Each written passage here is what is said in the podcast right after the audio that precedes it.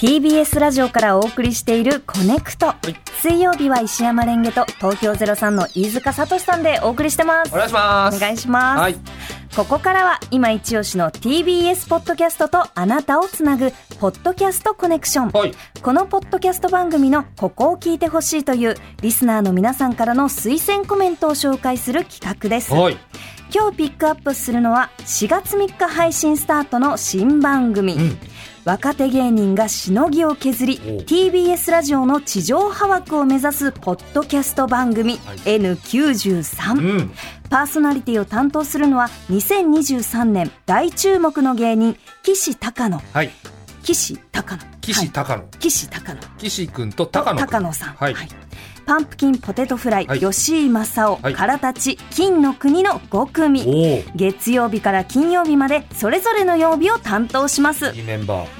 各番組のポッドキャストや YouTube の再生数イベントグッズの販売数スポンサー獲得までを独自にポイント化し、うん毎月番組内で発表は年間を通して最も高いポイントを獲得した芸人が TBS ラジオの地上波枠を勝ち取ることができますあ。あ、熾烈な争いです熾ね。烈なんですはい。また半年ごとにメンバーの入れ替えも実施シビア。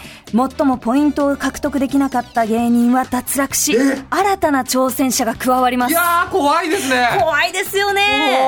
聞く方もやっぱり熱が入ると。ドキドキですね、これ。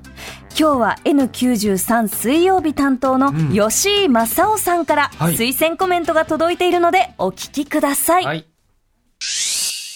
コネクトをお聞きの皆さん、N93 吉井正夫の今何してる担当の吉井正夫です。えーこの番組はですね、えー僕は解散をしまして芸歴18年目で、えーピン芸人1年目となってしまいました。えー皆さんね、あのー僕はあの、子供がいるんですよね。で、守るものがあるんです。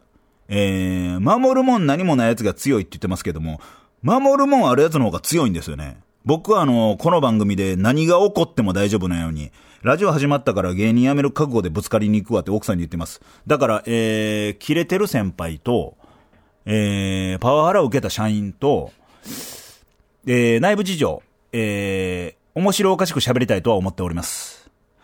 吉井正の今何してるは毎週水曜夜7時配信です。よろしくお願いします。おー怖い。やっぱ覚悟が決まってますね決まりすぎてるよ。